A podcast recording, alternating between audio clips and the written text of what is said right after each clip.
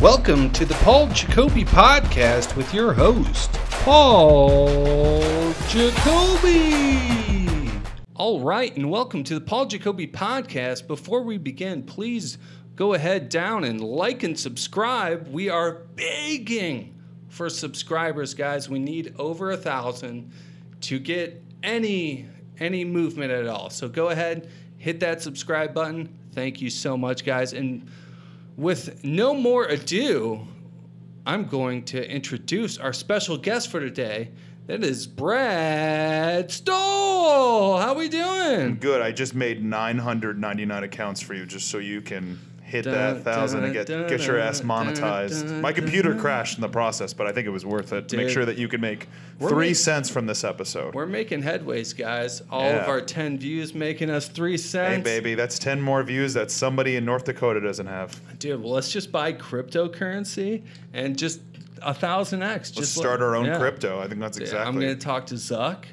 Talk to, talk to Zuck. You guys are on uh, really cool terms. You go, Yeah. He goes by Zuck now. Yeah, he's Zuck Dog, is Zuck- usually. Zuck Dog. Yeah, shout out to you, Marky Mark, the real Marky Mark, by the way. Okay. He's no chump actor, dude. He's a real one. and he also beat up a man for no reason Yeah, and that- still has a great career. That's just That's what- actually the key to success is just find a man who's doing absolutely nothing and then beat the living shit out of him. ruthlessly. Ruthlessly. Make, make sure and then you no too shot. could make boogie nights. That is the trajectory right there. Nights, Boogie nights, It seems- sell cocaine as an infant. Yes, and being in a boy band for like three seconds, and then you know he's hit all the marks. Mm-hmm. He was in a boy band. He beat up a man innocently, and now he's like the guy. Killing it. I feel like that's the recipe. You have to be a terrible person, and you can have a really And good you'll- career in Hollywood. Yeah, you'll end up treasure hunting Clip it with Clip it. Spider Man. Clip. Clip. All right, but I was uh, speaking to you briefly. You you're actually um, our most seasoned guy in here. yeah. I just love how we didn't just completely. you Uh, didn't dude, even I- try to change it. I don't even, dude. This is this is a new podcast. Our segues are shit. Can you can I say that it's the least seasoned thing to say is calling someone seasoned? That's Dude, like that's you- like like you are the you are that's like adding salt onto food. Be like you are the most seasoned man. Dude, not only salt, we're adding pepper, we're adding garlic. We're feeling we're, feeling good. Hey, today. maybe we'll throw some paprika if we want to spice it up. Dude, maybe a little, you know, a little bit of that, a little bit of this. We'll see where it goes. Well, season is very generous of you, so thank you. Yeah, I uh, been doing uh, this whole thing. I mean, well, comedy I've been doing since 2014, but I think I've been acting since whatever I was 13. I'm 30, so if you could do the math, I don't want to fuck that up because I look like an idiot and not know how to do 13 minus 30. 13 minus 30. Um, I think it's like what is that? 18? Nope, nope. That's 17. 17. Jesus Christ! Now I feel old. yeah, 17 years ago I started acting. Yeah. 17 years, guys. And, And look at me now, Mom. moving and grooving, mama. Uh, all the way from the big city, New York, is where uh, you started your comedy career. Is that correct? Yeah, I started stand up back in uh, New York uh, after I took an acting class. Like, I, so like when I started acting, I didn't actually take Mm-hmm. Acting classes. I take acting classes in, in like sc- like high school and stuff like that, and like middle school. Like I did the plays and all that shit. And then I was like, when I graduated college, I told my parents, I'm like, I'm gonna be an actor. They're like, if you can afford it, you can do it. I'm like, whatever. And I and I did it. and at the end of the course, it was like a six week Meisner intensive. If you don't know what Meisner is, it's basically uh, uh, physical and mental abuse. That's literally the entire. That's the that's the entire theory of That's acting. the way to do it. It's basically rushing a fraternity without actually making friends at the end, or drinking, or getting pussy, or any of that. Um, and at the end of the co- course, my acting teacher goes, "Maybe you should get a day job and revisit this." Ooh. And after like so many years of Yeah. thinking I'm like this great actor and I'm so good and I got all the leads in high school and in community theater and all this shit, he's like, "No, you're a hack, and you maybe should." Mm-hmm. He didn't say that, but like he kept saying like, "If you move to LA, you're a hack. You're a hack." Oh, but so ironically, he's teaching dude. acting classes and not on television. So who really is the hack at this point? Hey, dude. but That's I that's how the old saying goes. If, if you can't do, teach, those yeah those those who can't teach. Yeah. So I say that about life F you, coaches. Why No, no, no, no. I, I don't say F you. You know why I don't say F you? Because that guy is the sole reason I went into stand up. Because I thought at that moment in time, I'm like, I'm not a good enough actor. I've always been funny. Why don't I try stand up? And I hmm. never thought there was an avenue for it. I had a friend who was doing stand up leisurely, and he like I called him for advice, helped me write some jokes. I had an open mic. I went to Broadway Comedy Club. I invited my sister. It wasn't even a. It wasn't a show. It was an open mic. It was on a Friday after work, and I just started this new job, a corporate job. And I invited my sister, six of my acting friends, and then one of my uh, college buddies who I no longer speak to. And after he bombed that night, he never did comedy ever again. I go up. I do three of five minutes terrible, eat shit. All my acting friends are like, keep going, like you'll get better eventually. And my sister goes, if you ever talk about your dick ever again, I'm never gonna see you perform.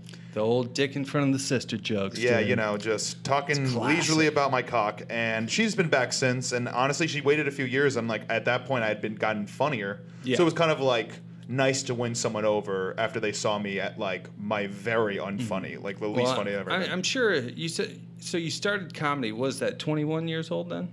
22. 22. Yeah. So even starting any comedy journey at 22, it is going to be hard pressed to get off the penis jokes. Oh, So- dude, but, ima- but, ima- but imagine being like 17. Like you see these kids are starting Yeah. at 16, 17. I met a kid. Uh, he's a he's a waiter at a comedy club here. He's Mm-hmm. 18 and he's so fucking funny. Really? I got, And I maybe don't I, know- got to get you on the pod, dude. I, I I honestly super funny guy and I would just whenever I see like a really young comedian, 2 Mm-hmm. things go in my mind. I go, "Fuck you," but also I feel bad for you because like if you're starting that young, that's going to fuck you up.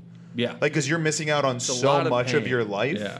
because of the pain or whatever you're going through. Mm-hmm. Like I'm grateful I started at the age I did. Even though I'm, I get Yeah. envious of the kids who are 18 and funny in stand up, I'm like, you're gonna be. This is. It's like a child star. It's like you don't want to start too young Mm-hmm. because then you just become like this weird adult yeah. because you've missed out on so much. Hey, Same Dave- reason like I'm Dave happy Chappelle now, was 14 though. bro. Look how. F- I mean, let's be real. That man is not sane. Yeah, he he went through hell and back.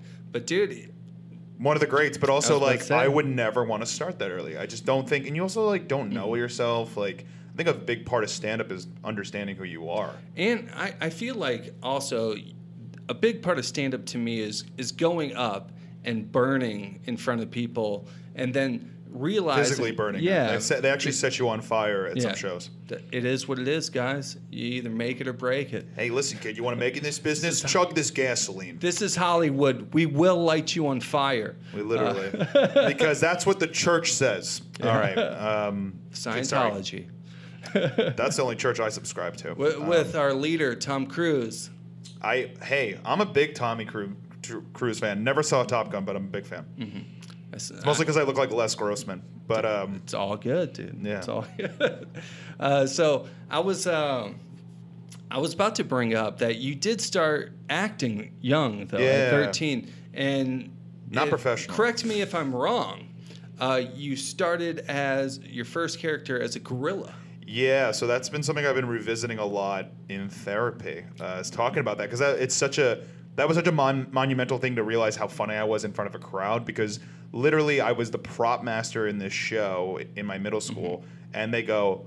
Uh, we can't ca- we can't cast this gorilla. Nobody wants to do it. Is that, uh, I go, what are we gonna do? And I literally just raised my hand in the back, kind of just like, I'll do it. And they're like, you prop guy? They're like, Yeah. all right, just put on the suit. I had one line, and all I had to do was come onto stage in between scenes and scare people off stage. And then uh-huh. once I scared them off stage, I'd look at the crowd and then like just break the fourth wall and do like little bits, like you know, just like physical gags, like wave at the crowd and uh-huh. like party boy off this, and it would murder like 120 people just fucking. Ah.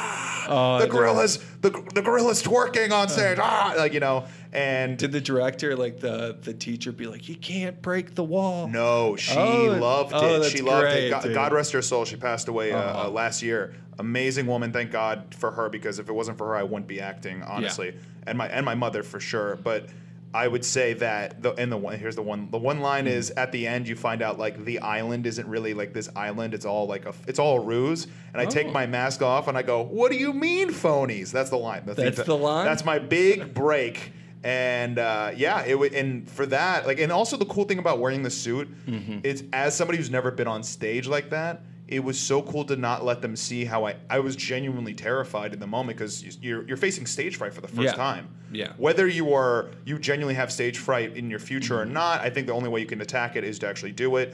And that was the best way I got to do it is because like they didn't actually get to see my face until the end of the show. And by the end of the show, I'm so comfortable because I'm crushing that I'm like, I don't even know that I'm on stage anymore. I, I have heard the best way to get through of wearing like your own acting mask is by physically wearing a mask sometimes because you can be your true self because sure. no one can see your face. And that's what I say about Yeah. every actor in LA and why they're so fake. there you go, man. There you go. Uh, but yeah, that's- that was one the thing I was going to mention about that.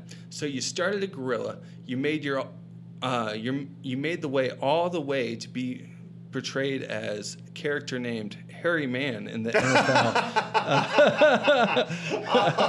so Oh, oh my god, dude, that was like I, I still feel like that is the will be the without a doubt the funniest thing I've ever booked I- in the creep not- in the creepiest way. I could not find the the was it was it commercial? Was it? So I was on last year. I actually to the, the today is actually a year from the day I booked Happy it. Happy anniversary! Happy anniversary! Right. So this is really funny. So.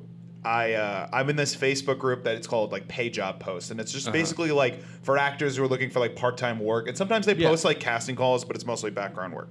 So one day this guy writes in the group, and I saw it right away, uh, looking for a hairy guy for a comedy sketch Yeah. pays. And, I, and immediately I just go, what comedy sketch fucking pays people? Because I've never heard of that. I was like, fuck it. I messaged the guy immediately, go, hey, I'm Harry and I'm interested. And the guy goes, and the guy literally just goes, cool. And I'm on like a, a production assistant run. And if Yeah. you don't know what production assistant is, I- you're basically just a I'm coffee boy. as well, But I PA. would, yeah, I did, uh, I was on a box truck rental run. Ooh, and I was picking PA? up. Yeah, and I was like picking up stuff. I was doing all the runs. Yeah, I, I got my Purple Heart. Um, so I, I he, he messaged me. He goes, "Can you send me a photo of yourself without your face, shirtless?" And immediately I go, "Well, if this isn't a real gig." What's the harm, really? Yeah, He's just going to jerk off to my body. Like, Mm-hmm. I mean, that's fine. That's more flattering. So I run into the bathroom at this fucking camera rental place, take my shirt off, What's click the photo. Uh, oh, Was fuck, it I forgot the- Sammy's camera? No, it's not Sammy's. It was like a smaller, like more like a hipster camera Oh, rental. so it was like kind of like like a real camera house. into the bathroom. Yeah, I know. I was yeah. like, "You guys have a bathroom?" They go, "Yeah," and I use the. I hate that place. I fucking had to wait there once an hour. If they're like, "Well, it'll be done soon," I fucking hate when people do that. Oh, So- that's the worst. the worst. So I take the picture, I send it to him, and he goes, "Great, thanks. You'll hear from us in a day." Oh. A week goes by, I hear nothing. I go, "Oh my god, this dude's jerking off to me." And then I get another message from him, and he goes, a week later, he goes, "Can you send me a headshot?" And I'm like, "Why the fuck was that not the first question you asked me?" Why didn't we start there? Why don't we start there? Send him the headshot. He goes, "Great, you'll be hearing from us." A couple days go by, and then he goes, "All right, uh, can you come into Fox Century 21 or Century 21 Fox for a COVID test?" I'm like, "What the fuck is this?" And then I look him up, and he's the producer for Fox Sports comedy segments. so I was on week one of last year on national television. I was in hair and makeup for four and a half hours. You couldn't even see my real hair. I'll send you the photo. You can put it up in the clip. Um, and I'm literally I look like a caveman, and then they sprayed the letter on me, and it was a musical parody of Return of the Mack, and it was Anthony Anderson was Return the of the, Mack, Mack but it was Return of the Fan. Oh, And it was the you first week of football, so it was a whole music video. Everyone had like a bit, and my bit was the punchline. The punchline was a sweater vest, a sweater vest made out of hair, and I stand up pridefully, and it's like just a solid two seconds on camera. And it was was that in the script? Stand up pridefully. no, I mean there was no, here's the thing, there was no script, and it was a SAG shoot, and I ha- I'm non-union, and I'm like, okay, today I'm gonna get my first waiver, like this Yeah. is great, and I go up to the producer after I go, they, and by the way. Uh, the shoot, 30 minutes, four hours in hair and makeup to put on hair, but 30 minutes of me on camera, and they're like, "All right, great, you're wrapped." I'm like, That's awesome. "That's hilarious," but also, damn, like I Did it pay okay? Yeah, I paid. It was normal Right. SAG rate. Right. Um, it was a full day rate, and so this is what happened, right? So I go up to the guy and I go, and like this is not his fault, by the way. I want to like put that, make it very clear. Yeah. Um, I asked him. I go, hey man, I heard this is a SAG set. Um, where do I get my voucher? And he goes, oh no, we don't do vouchers. I go, what do you mean? He goes, well, this is a segment. It's not episodic or film, so we technically don't have to give anyone a voucher. Ooh. Yeah. So He it was, it was like used- some deal they used made the with sneakiness. yeah, and it, it's all good. I mean, it happens, but Yeah. it was still cool to really like. I went to uh, Barney's Beanery that Yeah. Sunday, and I got to watch myself on TV, and that was my first time I've ever been on national TV. So uh, that's that's actually a wonderful story to be on national TV. So and I literally thought that I was going to get molested by a producer, but turns out it was my first opportunity. Going, going gorilla to. It was reverse. It was reverse Hollywood. Nobody Weinstein me. I just, you know, You Weinstein. I made it all up myself. there you go, man. So I, you, like you said earlier, you spent a lot of time in New York City. Yeah. We, we do a segment here all the time. Uh, it's LA versus New York City. Uh, and I'm a big LA guy. I could do this shit all Oh, yeah. day. Hit me with your best bagel and pizza. So if you had, a, I, I was meaning to ask you, if you had to pick uh, New York, like let's Oh, God. just say you're totally focused on being a comedian. You're you're not even trying to do any more TikToks. New you're York. Not even, you would pick New York Anytime. And, why is that? I think in the beginning when you start stand up, and this is, you Mm-hmm. know, again, take this for what it is, anyone listening at home. I think it is all about your reps in the beginning and just getting comfortable, learning Yes. Mm-hmm. your structure, learning to be comfortable on stage.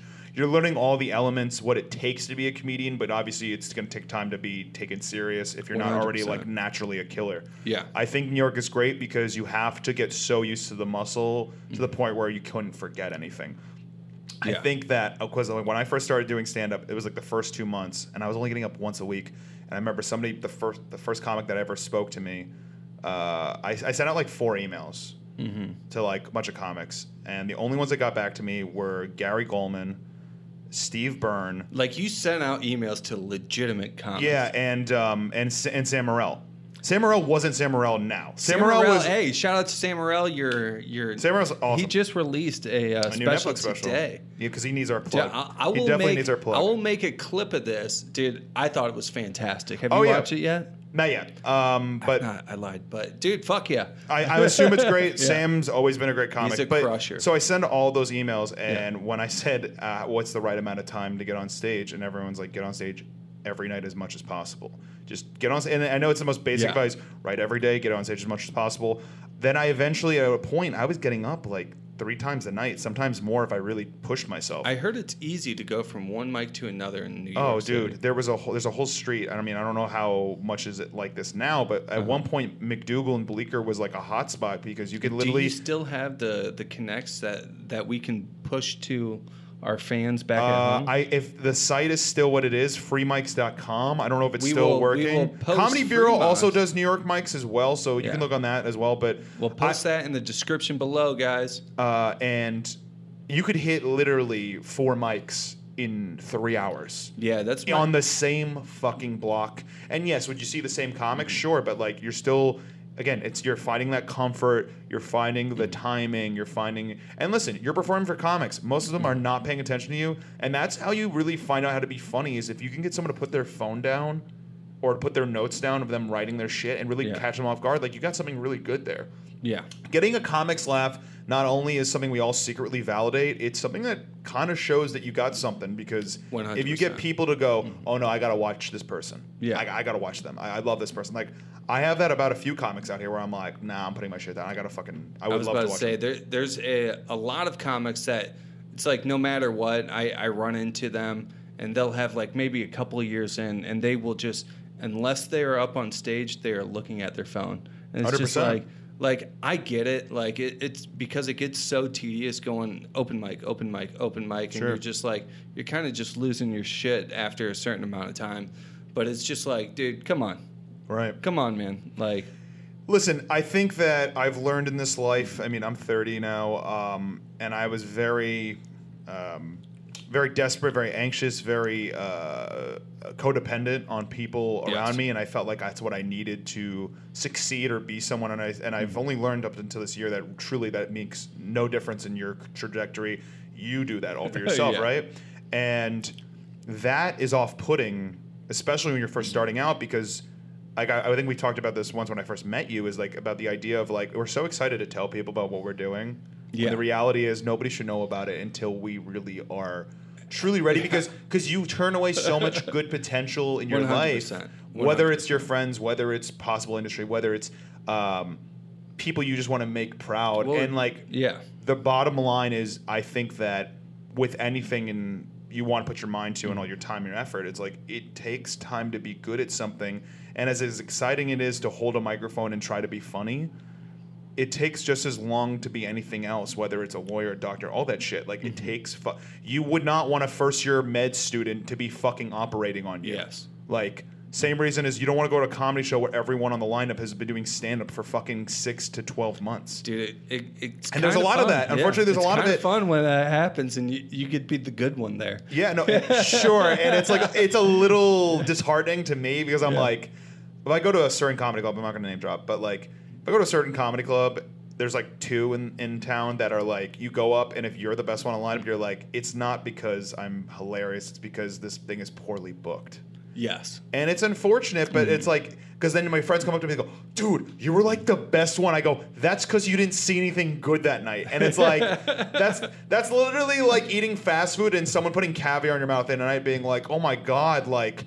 What's that? And it's like, Yeah. yes, because you just ate dog shit for an hour. Of course, that's gonna taste fucking amazing. It's gonna taste incredible. It's gonna taste incredible. so what I'm saying is, I'm the caviar. Um, in no, this situation and many others. you're all you're all a bunch of fucking sloppy ass burgers. You hear me?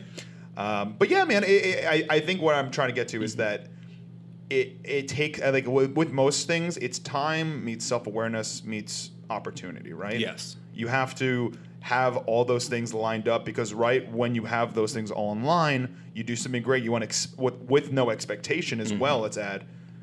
You, you only set yourself up for greatness, like, and that's why like, I don't feel like I get mad when people get opportunity because it's like there's no one less opportunity if they have it than I have it. 100%. They're not. Nobody's taking Yeah. shit away from you, and I think that stand up gets so frustrating because you're like, no, no, no, but like they're a comedian too, and it's like, sure, but like you're not the comedian they want right now, and it's like, yeah, doesn't mean you're exactly, gonna get like, oh no, like you're never gonna get that now. It's like no, it's like you can always get booked, you can always get on shows, you can always find your place That's somewhere. that's the beautiful thing about comedy that I've I've noticed that like if someone does well that 100% has nothing to do with your possibility of success because it's it's not like with comedy it's not like everyone's a guitarist uh, and trying trying out for a rock band you know like everyone has a different instrument meaning their style of comedy and there's there's so many styles of comedy, especially now. Like we've yeah. really blossomed into this like you almost don't know what what is real stand up comedy. Like it's so fluid. yeah Um, I'd also say that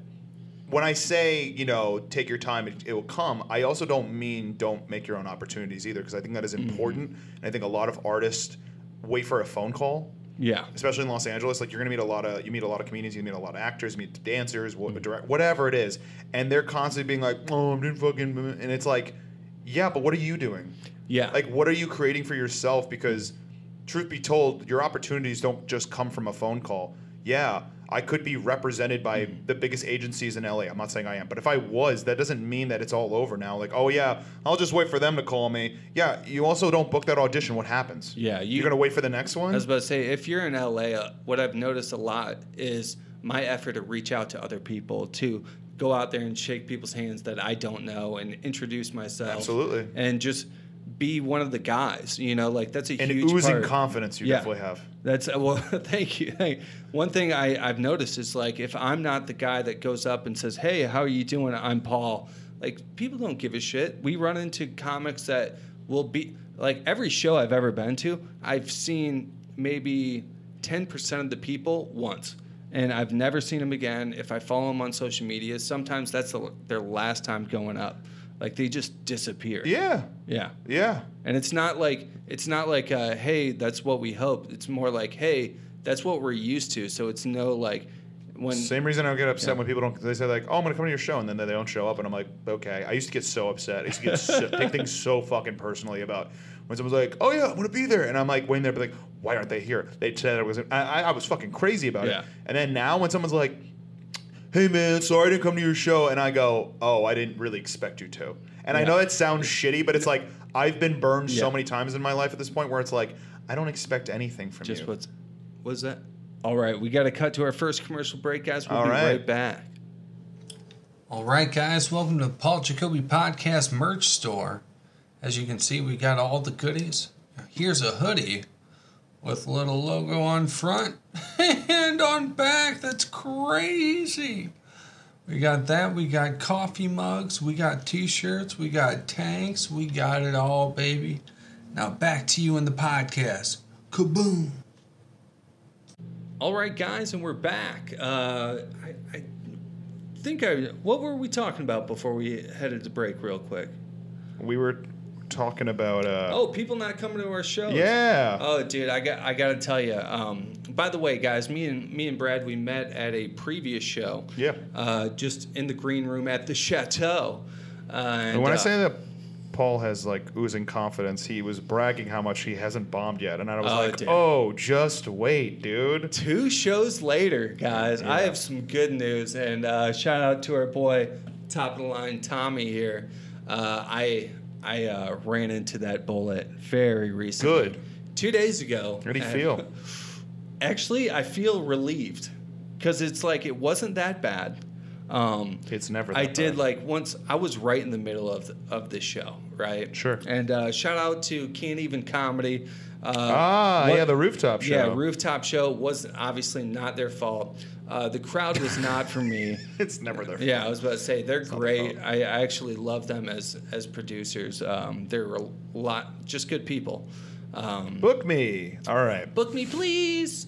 It, it was just a one time thing, but uh, yeah, it was uh, it was actually a big relief. After, I mean, obviously, it was very painful standing up there, and uh, Make it sound like someone put a finger in your ass in front of the uh, whole dude, crowd. Um, I froze for like five seconds Oh, because nice. it was quiet as Oh, shit yeah. for like three jokes in a row. You know how much I'm getting off to hearing you Oh, bomb right dude, now? everyone's That's the going to be getting off to me bombing. I, Trust lo- me. I love hearing a good bomb story about how someone Uh, had just completely lost control and lost oh, everything. dude. I, I mean, like, what I noticed was like the only laughs I was getting was from the back where the bar is, like far away. Sure. And I, I saw guys like laughing back there, but like, like it was one of those laughs where they're like looking around to see if they can laugh, type of thing. And oh I Oh was my just God. like, I was like, uh, this is definitely not my crowd, and I just got into my head so much where I just sat there for a second. I just forgot my next joke. It's also like the most basic bar in the world, so you're gonna get all those people being like, "Comedy? Um, I'm hot. I don't Yeah. get it." Yeah, What? and it was just? I sat there for like five Yeah. seconds, and I just kind of looked, and I go, Ugh. and I like I was just feeling it. And this one of the, the this was the worst part. Okay, one of the fellow comedians noticed that I was just so upset. I was like, she, course. I was not hitting any of these jokes. Killers, you know, my killer jokes too. It's like Kill, killer first year jokes. where I've, yeah, where I've cut right to him Yeah. Mm-hmm. because I'm like, this is not working. I'm gonna cut to a good one. And uh, she saw me going down, and she just goes, "Come on!" And she started clapping. The whole crowd started clapping for me. The pity claps, and I was just Come sitting on, there. come on! Like you were like Yeah. drowning in a pool. Yes, a, pu- a pool of despair. Okay. Oh my god. And I was just like, oh my gosh, get me off stage. Where's the light? And Come on. yeah, I got through. I got through the joke, and I was like, you know what? At least I'll hit him with the closer, and the closer bombed. And yeah, that was the first time that joke has fallen on deaf ears. Like pretty much, period. You know, like even at open mics, that Right. that one crushes. And I'm just like, you know what? Tonight's not my night. It wasn't that bad. I'm not like my biggest fear about bombing at a show was that like I will quit comedy because it hurts that bad, and I and I didn't. I, I'm still That's good. it. I'm I still mean- still going. So it's like I mean, the whole like, if you bomb, you're gonna quit comedy. I mean, like, there's that feeling of like, I should quit, but it's hmm. almost like you're being facetious with yourself in the moment because you're just like, damn, this is painful, but you're not gonna quit over. If you're gonna quit over the one bomb, it's like, well, you never wanted to do comedy in the first place Yeah. because in life we always say like, if it was so easy, everybody would do it, and if it was so easy, you wouldn't even love it. Yeah, and You uh, don't want you don't want to kill every time. Like you want to kill, but like eventually you want to get your shit rocked because we like to be challenged. We're artists. If we Yeah. if we're constantly crushing and not bombing a little bit here and there, your your ego gets so fucking inflated to a point where it's like, do you even know what's funny, or are you just confident as shit? You know? Well, dude, the what I've realized is like I've bombed at open mics. Like everyone bombs. Like fucking yeah. open mics are so shit, but. But uh, nobody bombs at an open mic because you're testing on material. Yeah, and uh, it always pushes me to write and pushes me to try new things and Right. pushes me to do something else. And uh, the the the real sad part is like like I said, I was I was like halfway through the mix of of the show, and uh, um, my seat though, where I was sitting, like there is no green room on this rooftop. Sure. I was right in the middle, right in the middle, where like right next to the stage, where it's like Why were I'm you not- sitting in the crowd? There was no other spots. It was full. Stand in the back. I was. I had. I always found it I weird where like I see I see like comedians my out wife, here. And Dude, it's like doesn't matter. Uh, you're at work. Um, sorry, I don't even know your wife, but you're at fucking Yeah. work. Uh, don't sit with. I would never go back yeah. and sit with my friends at my shows.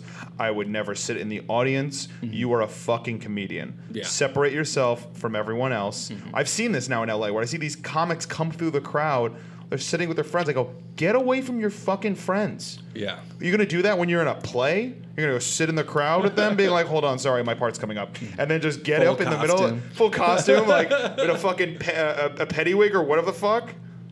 Um, sorry. Oh yeah, I'm falling out of frame. Uh, oh, God, good yeah, now. pull me in, Yep. dude. Um, uh, no, like I, I just don't get that. Yeah. Like you are like the same reason I don't agree with telling a crowd that you're not a full time comedian on stage because Yeah. the illusion is that you are a comic, I- and that is this is your job right now. If you're like, uh, so during the day I work at blah blah. No, One for sure. I thing- used to work at is literally the to me is the and I know it's Yeah. unsolicited, but it's fucking infuriating when a comedian tells a crowd that they are currently working at a day job. Don't let them know that because they didn't come to see Paul the Paul the office worker who also does Paul the comedy at night. Paul the butcher who also does comedy at night, chopping up meat and chopping up bits for you. No, like they want to see a fucking comedian. Like Yeah. let them believe that the the the illusion is there. Mm, one f- like for sure to me this is what i always notice and i'm like and i get the feeling of announcing this before like you get on stage or whatever Sure. or like when you're on stage announcing this but i see these comedians and they'll be like oh well i'm just going to try out some new material and i'll be like as soon as you say that that's like a warning sign that says this is garbage No, you know what that is? That's somebody who's trying to get away with making it sound like they just came up with it. yeah Or my favorite is that open. I go, I'm gonna try some of my old stuff. I go, cool. What's? Oh no, sorry, I'm, I'm gonna do some old stuff. I go, cool. What's any of your stuff? Don't know you. don't know you. Don't Yeah. remember you. Don't know why you think everyone should. And that's ego. That's purely ego. Um, but I wanted to tell you. I mean, I think I don't know if I told you this bomb story. So this was at this at uh, the club that we were at. Not that night, but uh, another night I was at there. Oh. and I have the clip because the, the clip came out pretty funny. Hmm. So that that's the thing though clips sometimes even if you bomb Clips, I've seen, baby! i've seen them gone viral For sure. Yeah. Um, so I'm bombing, right? I'm like three and a half minutes into my five, yeah and some fucking I the I did like a riff, and it and it I, no, I was riffing about how a joke bombed, Mm. and then some guy goes out, "You got one," and I fucking went off, and it and it was doing well, like, Yeah. attacking this guy. It was a middle of it was a it was a fine line of a it's funny you're being mean, but also like it doesn't matter anymore because you were never Uh, on my side the whole set. Yeah. So I don't care if you're on my side during this. Yeah. So the guy goes, "Oh, you got one." I go, "What do I need your approval? What are you, my fucking dad?" And it just like, like, just, oh, Just like, killed. just killed. And then like, and then the guy, I found out he was a background actor. And, he, and he, uh. he didn't say like he's like he was like oh I do background sometimes. He literally got I go what do you do for a living? He goes I'm a background actor. Like he went to Shakespeare school to stand behind Brad Yeah, Pitt. Just an FYI to to the viewers that are not in the film industry. Uh, I always tell people I'm a production assistant. That means I'm at the bottom of Yeah. the totem pole, and the only thing that's lower than that is a background, actor. actor. And you're not an actor, you're a statue. Yes. Nobody cares that you're in the background. You're fluffing up the scene that is in front of you. you are literally not allowed f- for like law purposes not allowed to talk like to the actors. yeah, you can't talk and like you have to pantomime all of your your speech so you're like all because the there's nothing good coming yeah. out of your mouth. there is nothing My favorite was uh, I was working, I, I, and I've done background here in LA just because like oh you ev- get- everyone has Yeah, you get a little I have, desperate. yeah. You have to you want to try it out, just see what it's all about. It's just hearing some of the people at lunch, just going, yeah. you know, I was working with so and so. I go, no, you fine. I'm like, I'm sitting there going, uh huh, uh huh. They go, so I was working with no, with Nona Ryder a few years ago. I go. Oh man, I wish I could be this delusional. Yeah, like how liar. how in the fuck can you go around telling people this and you're sitting eating the non-union lunch with us? You're not there. Are you have are you chatting it up with the director? No, because the director told you to shut the fuck up and not talk. oh my god, LA. Dude, that, that's how it is sometimes when you run into these. the uh, well, me and Sam talked br- previously about how delusional us as comedians and, and just talent in general can be. Absolutely. You know, and it's just it's how it is, and it's like you almost have to be in that mindset of delusion to make it here. Uh, but I, I, I will agree and disagree with that statement. Yes. I think the delusion has like a, a fine line, right? I think Mm-hmm. it's more of uh, co- uh, it's confidence in yourself, sure, but the delusion is like when you're telling people basically half-witted lies to make yourself sound better. Yeah, It's when you're telling the truth and you're fine. I think, but if you're finding a way to tell the truth in a cooler way where it makes you think you're doing more than you are without having to do so. So a perfect example for this, and this is a tip and trick for any comedians who are either starting out, struggling with doing it for so long, just to make yourself look a bit more. This is my little little tidbit. If you want it, take it if you want it. Making moves in silence is one of the most pretentious things you could say out loud, but it is a true fact. Yes. Is if you make yourself look busier than the fuck you are, being very cryptic about where you're posting and all the things that you're doing, quote unquote, people will pay the fuck attention to you. Yes. They'll think that you got a lot going on. I can't tell you how many times that people come up to me and they go, dude, you're fucking killing it. You're you're, you're killing it. And I'm like, I work at a deli as a waiter. What are you talking about? And it's like they just see that one thing. They Yeah. go, dude, but you, you did this thing. Or your video got this many things. They go, eh. Yeah. I'm still I still ca I still have no place to live next month. Like I am struggling. And it's that little bit that you give that uh, that illusion to people. And like I think I'm doing Well, way better you- than I was. You, you'll see the total opposite end of the spectrum here, and there, there's like people that would be like, "I'm doing all this stuff," and they're just trying to shove like their their, Their own- resume down your throat, yeah. Yeah. and it's like, dude, you work at you work your full time job is not this right now. It's like Sure. quit quit shoving this in my face. Okay, it's like but it's it's it, dude again Yeah. it's insecurity. Like I noticed this. So I went to a party. there's uh, posting, then there's over posting. Yeah, So I'll say this: I went to a party. It was my my best friend's birthday. Yeah. And uh, shout out, he just turned thirty. And what's his name? uh, Max Goodrich, very Maxi Max. He's very very talented director and content creator. Go follow him. He's great. But at Max Goodrich, literally. Goodrich. Um, so I'm at his party, and it was there was a lot of like it was a big party. There was so many fucking people, and they Yes. live they live in this big house in the valley. And I was outside because I just got off work. It was a long night, and I just wanted to have a relaxing time. He has a pool, and there's like everyone's kind of. La- and I figure, oh, if I'm out in the calmer area, I'm gonna get to talk to people, get to know people, and not like in a in a way of like getting something. I was just like, oh, it's nice that everyone's just kind of lounging out here. Yeah. I saw how many people were climbing outside, and I was like, man, you know what I realized? If you have to constantly talk about your career, nothing's happening. Oh, it's like again, it's it's it's, the resume, dude. it's Yeah. the resume lo- unloading, it's the all those things. Those people have nothing going on and nothing to offer to you. I really genuinely believe that. Uh, you, if you have actual things going on in your life, just like socially, it's so much more refreshing to find people who just want to talk about life or bullshit, I was about to say, or, or buzz balls, Yeah. do things that are normal at a party where a lot is happening. Yeah. You will. I find that you stick out more in that way, where people are like, "Oh, they're interesting because they're not doing the thing that we're all supposedly supposed to be Yeah. doing at a Hollywood party. It's not a Hollywood party. It's a fucking birthday. Let's act like it. You know." Well, Everything, yes, can genuinely be considered a networking event if you look at it in a certain direction. But the reality is, that's not where you're getting your break. Your break happens when you least expect it, probably around people that like you as a person, and the off chance you book an audition. That to me, that's it. Yeah. There's no re- there's no formula to this bullshit. It's just being right.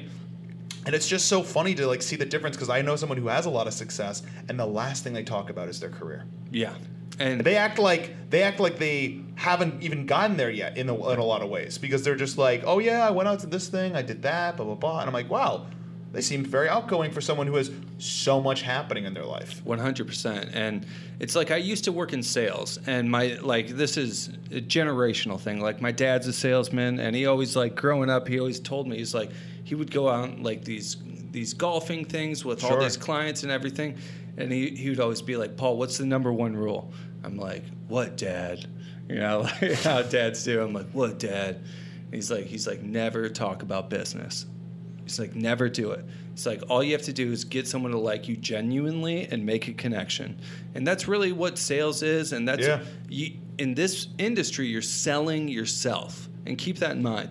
It's like you're not selling your the character that you're going to be playing on some imagined People like a good Yeah. hang. That's the Yeah. reality. People just want to hang. Yeah. And I find that my favorite people in this town are someone who I can just grab a beer with, go do karaoke with, go fucking rock climbing a hike, whatever it may be. Mm-hmm. Like go to a bar and go dance. Like these are just being a person. I've literally fell into opportunity because of things like that. Yeah. I'm not saying go get become an alcoholic and go to bars every weekend because that just will be messy. uh, no, I just mean just like have like be a person. Don't feel like you need to talk about everything because the reality is when the time is right and everything is already set. My my least favorite thing is when someone talks about something that's not even in writing yet. Don't talk about any of that. Keep that with your closest friends because it's exciting to tell people. Yeah. But the second you tell a person that is not that closely connected to you, I feel like that opportunity didn't happen and it won't just happen. disappears. It's crazy how that works because it's like I've had uh, potential opportunities left and right, and as soon as I like breathe it out into like the, Oh, the world, it's it's like done. it's gone. I had a- And it's I like had- you make those mistakes, and th- it's everyone does it. I had, a, I had a friend who did that. Um, he's no longer with us. He's a, he was a great guy. Oh. And one of the things he did do a lot was announce something preemptively. Mm. And I would disappoint himself. And he, this guy was very talented, did a lot. And it was just so, it was heartbreaking because like I saw a piece of myself because I did that so much. This is a fun fact. I announced that I was moving to LA before I bought a ticket when I first graduated college. Didn't Yeah. move to LA. Stayed in the East Coast, went to New York yeah, and I had that status for it and everything. I, I, I've gone back on Facebook to see the memories of it. It's there, and I was like, that's a true tell of like, don't ever announce something before you do something. it's got to. Be. And I told myself once yeah. I was ready to wanted to move to LA for real, I was like, don't post anything until the ticket is purchased, and it I did. I won't forget it. Bought the ticket, posted, being like, here we go, one way, let's do it, and I fucking did it. And it's like it's a true test. You have to have everything ready dude, I had, I had a li- everything and it's like because it's you're so again it comes to that Yeah. excitement we talk about you're overexcited you want to just tell the world but it's like fucking leave some mystery Just do it. Don't say it. they're not going to want to fuck Yeah. you if you give them all their cards Yeah. i want the world to want to sleep with me Yeah, i mean i mean that metaphorically of course and sexually. ladies um, no I, I, I really think that in relationships in life in dating in our Mm-hmm. business it's really about leaving a layer of mystery nobody nobody knows what's going on in your life One hundred percent, man. Your friends know. That's it. Yeah. Your friends and your family know, and that's it. Yeah, one hundred percent. And it, maybe in LA it's not the same because everyone here is just like looking to see a famous person on stage. Yeah. Whereas in New York, where they're like, "Cool, we'll give you your three minutes of you being famous, and then you're gonna have to fucking earn it." Like it's true. Like you literally, I've seen big guys bomb because they're just working on shit. Yeah, I I mean, it's, You're famous for a 2nd Uh-huh. and they're like, "Cool, cool, cool, cool. That's great. Uh, when are you gonna say something good and funny?" Because we know you for your other shit, and you're a comedian. like you're treated like a comic at a lot of times. Yeah. And there are some people who are just so big that it doesn't matter. They could say fucking anything they want, and it's funny. Yeah. Because people are so infatuated. Yeah, they're infatuated with the the person as a character. I- Correct. and I, I can see that. Like we talked previously about Brendan Schaub, and um, I, I always say like he he's always performing in front of his people. Sure. Mm-hmm. you know, and like he kills in front of his people. Like more power to him. And like and I saw his special by the way that got ripped in half by a lot of people. Didn't see it. I actually thought it was kind of funny. Like I, I laughed at Okay. it. Okay. And uh, it just got so. What was it like? Out of ten stars, it was like a one point three or something ridiculous. you know, but this again goes back to like the question of like who would you choose, and I'm not to shit, but it's just like I think that at the end of the day, the one thing I love about that guy is that he's constantly out. He's trying to get better as a comedian. He's really trying. 100%, And listen, yeah. the only difference between someone like himself and me is that he has a fucking audience. So it's you, you, you definitely have to cu- you get to cut a few corners that I don't. yeah, But I give him the benefit of the doubt that he's trying. Like, Oh, like dude, people, people are like, "Oh, he's terrible." Blah, blah, blah. I go, "Yeah, so what?" Like, you don't have the access he has. He's still trying to make opportunity for himself it's not that otherwise may not be available to him. It's not given to him. It's not. Mm-hmm. Like so, if you had a built-in audience too, you could literally, literally look at all the people that bump you at a comedy club that have a following and they suck at comedy.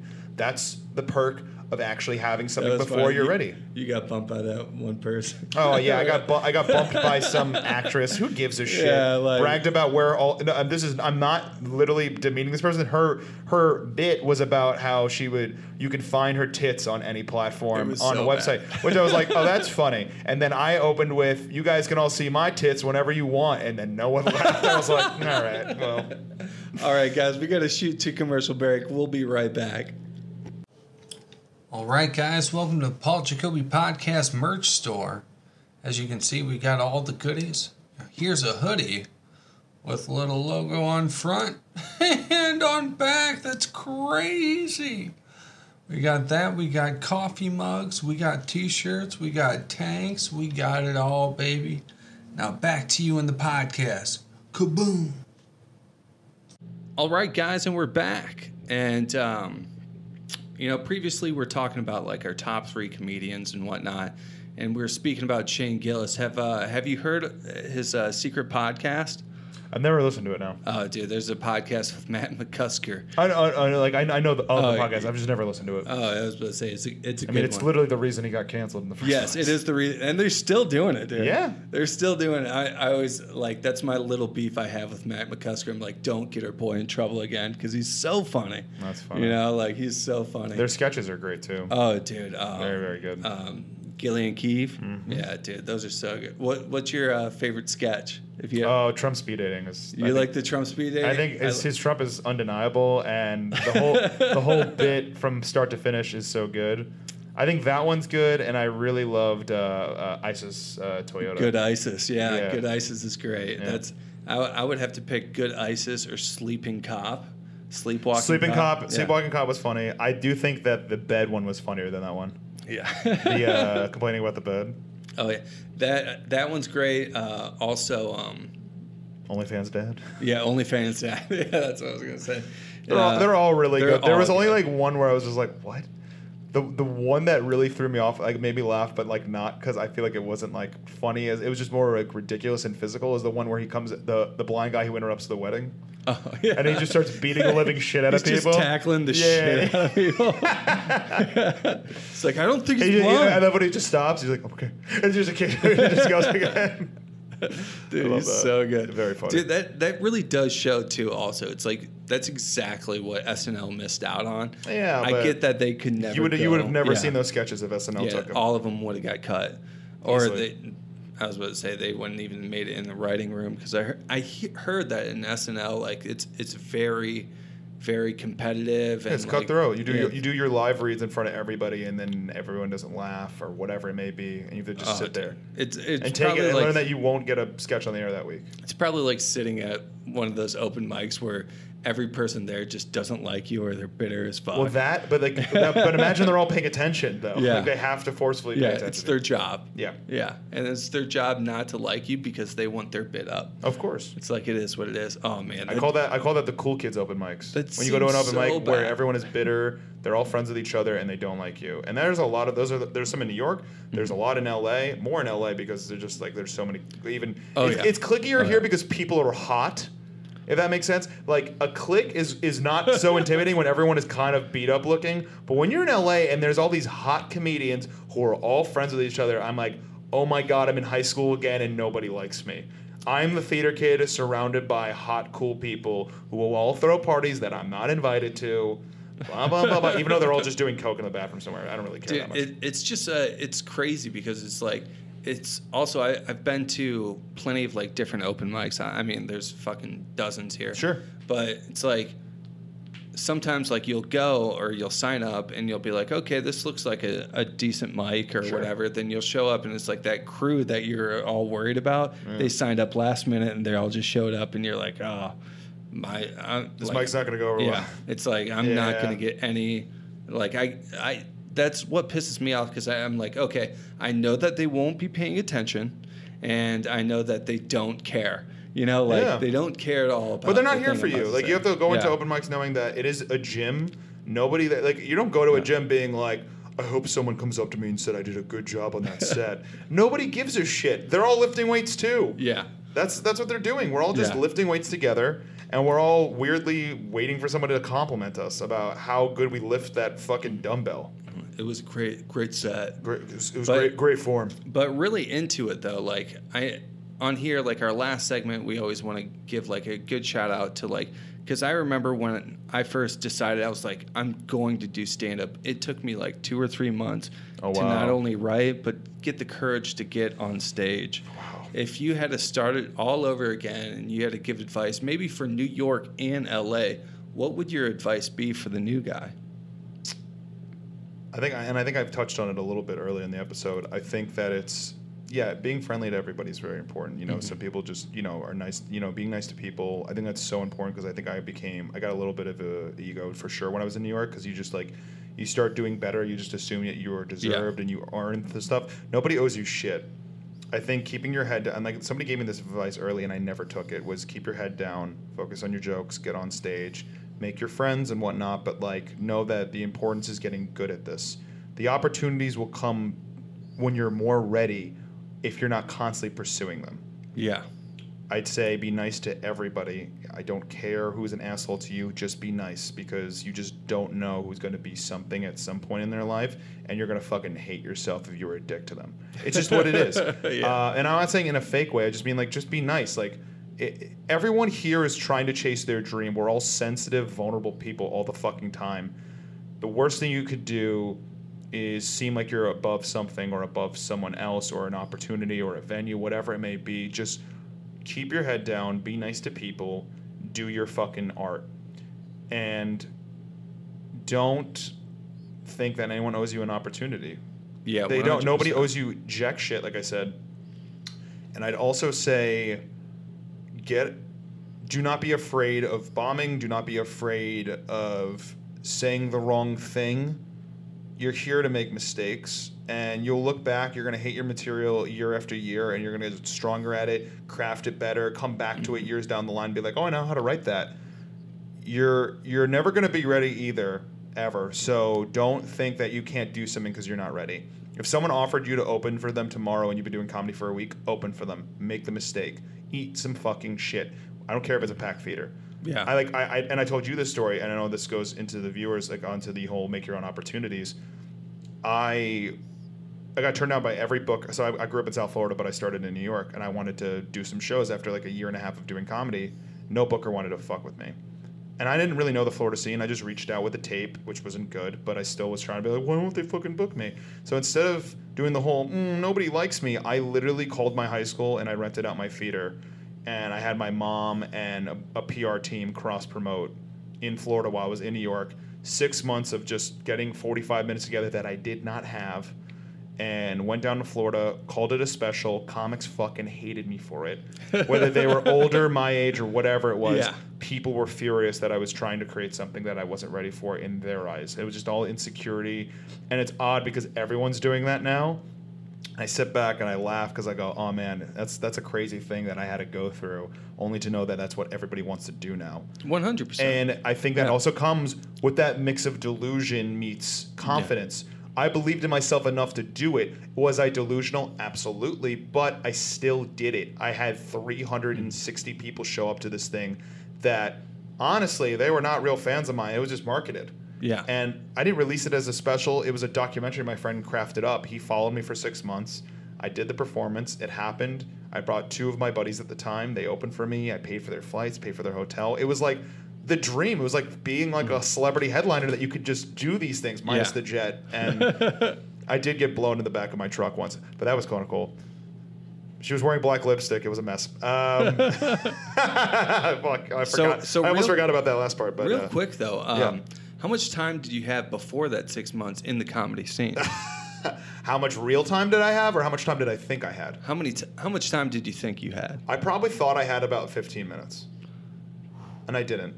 Nor did I have 45, but I somehow racked up a bunch of stories. Which headlining to me is a lot of stretching because you can't tell 45 minutes of jokes straight. That's just Yeah. Oh, uh, you're gonna bore a crowd.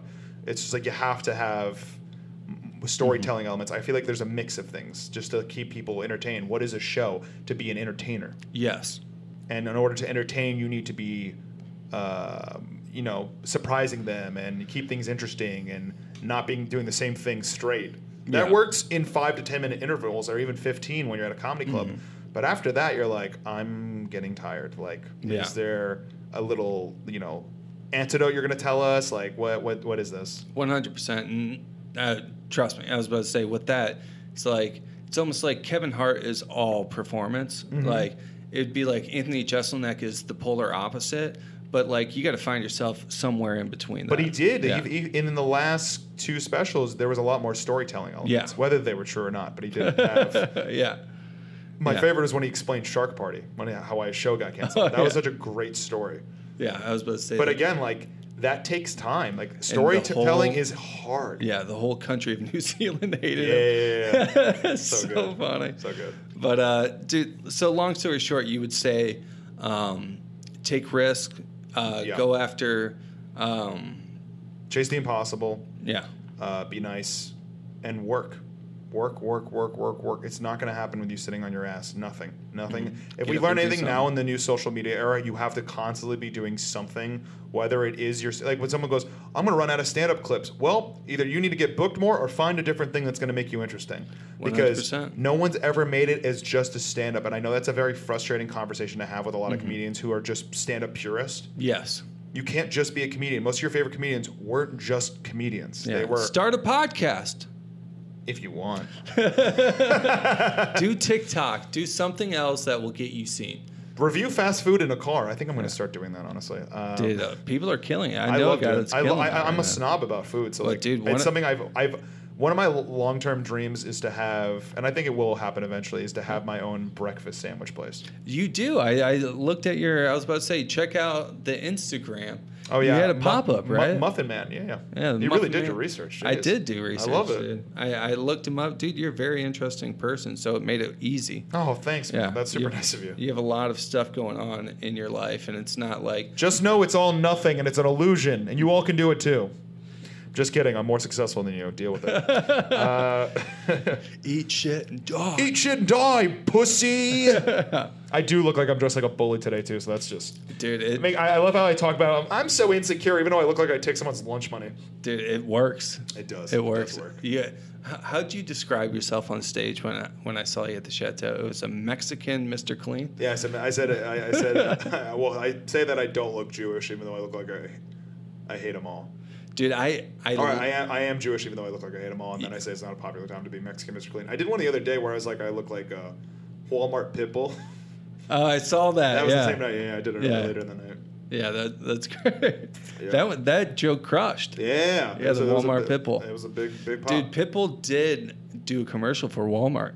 That's funny. I did not know. You that. did not I know had that? no idea. Dude, so the thing was is uh, so Pitbull like he he did this contest too. They're like whatever Walmart has the most likes or whatever by the end of this contest, he will go visit that Walmart. And they It's Mr. 305. Yeah, Mr. You get your likes. Well, the thing don't that happened is the internet took over that, and they liked this this one Walmart that's like all the way out in Nowheresville, Alaska. That's funny. And they made him go there. That's funny. So- Making Pitbull go to Alaska, you know, with all his one fan that might be at that Walmart. Yeah, well, he showed up, and people are like digging it. So That's like funny. he did show up. He's So Mr. Alaska now. Shout out to Mr. 305 Alaska. Uh, yeah, thank you for looking the way you do. It's helpful to me. yeah, the uh, the Pitbull. I just need to find one girl who's got a Pitbull fantasy, and I'm fucking set. I need. I need girls who need to stop thinking I'm some kind of Mercedes jeweler dealer, uh, and just somebody who thinks I'm Pitbull. I, I would love that. there you go. My so, mother would hate it, but I would love it. So to wrap us out, any other tips or advice that you'd give, or uh, any shout outs that you want to give while you're on the pod? Yeah, quit. Um, no.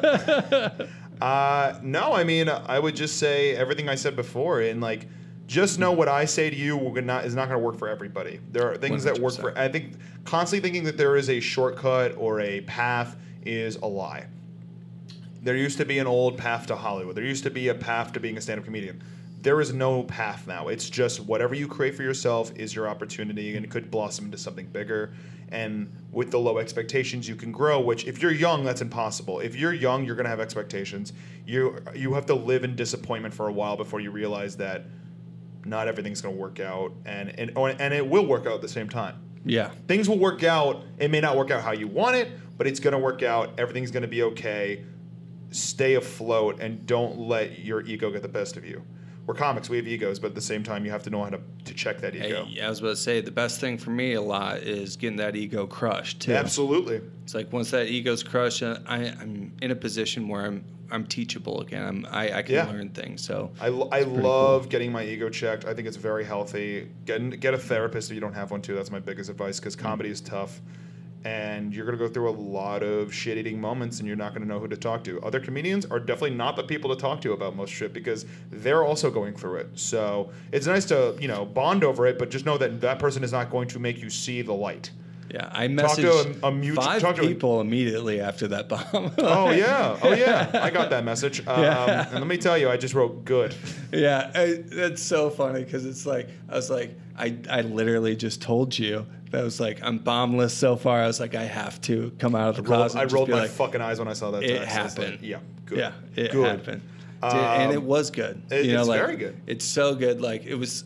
It, it's weird because like, you know, after sitting in that crowd and just getting through it, like I had dinner on the rooftop afterwards. Because I was like, I don't want to go anywhere. I'm starving. I've been dieting. No, but that's like, good weeks. though. No, but you gotta, you, you, in a weird way, you have to celebrate everything. Like there's everything that happens to you in this path is actually a win in a weird way. Like I Oh, think yeah. when you get rejected, when you get accepted, when you get uh, to when you get when you kill, when you bomb, like all these things are not yeah. losses. I think like we, we I know I know everyone's like oh no toxic positivity. Like I understand that, but if you treat everything like it is a fucking disaster, bad news.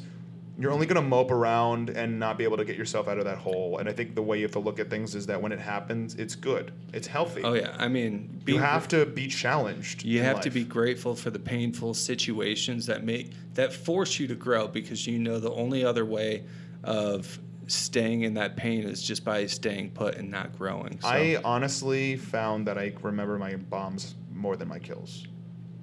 and was about to say I'll I'll remember this one more than the ones that I did well at so far. Well, yeah, of course. And it's going to take over until the next one. That will push me until uh, Yeah. I get to a spot, and I'm grateful for that. Uh, but uh, all right, guys, that's Do you uh, want me to plug uh, social or whatever? you Uh, yeah, that? you obviously I got your TikTok and Instagram, but if you want to just say Yeah. Uh, if you want to follow me at Instagram at dammit, D A M N I T. People don't know how to spell damn it for some reason. It, it happens all the time. Uh, and then on TikTok, Damn it's it, damn Brad. it underscore Brad on TikTok because some Yeah. schmuck took it already. Yeah. Uh, I think it was me. I just had to remake it. I'll I'll, po- I'll post it both in the description yeah, below. and Uh, got some shows I'm sure coming up when this comes out. So yeah. Mm-hmm. it's gonna I'll be post all my dates on social yeah, media. Linktree and the Instagram guys. So, Hell yeah. all right, guys, thank you again, bro. Paul, thank you for having me, buddy. All right, see you guys.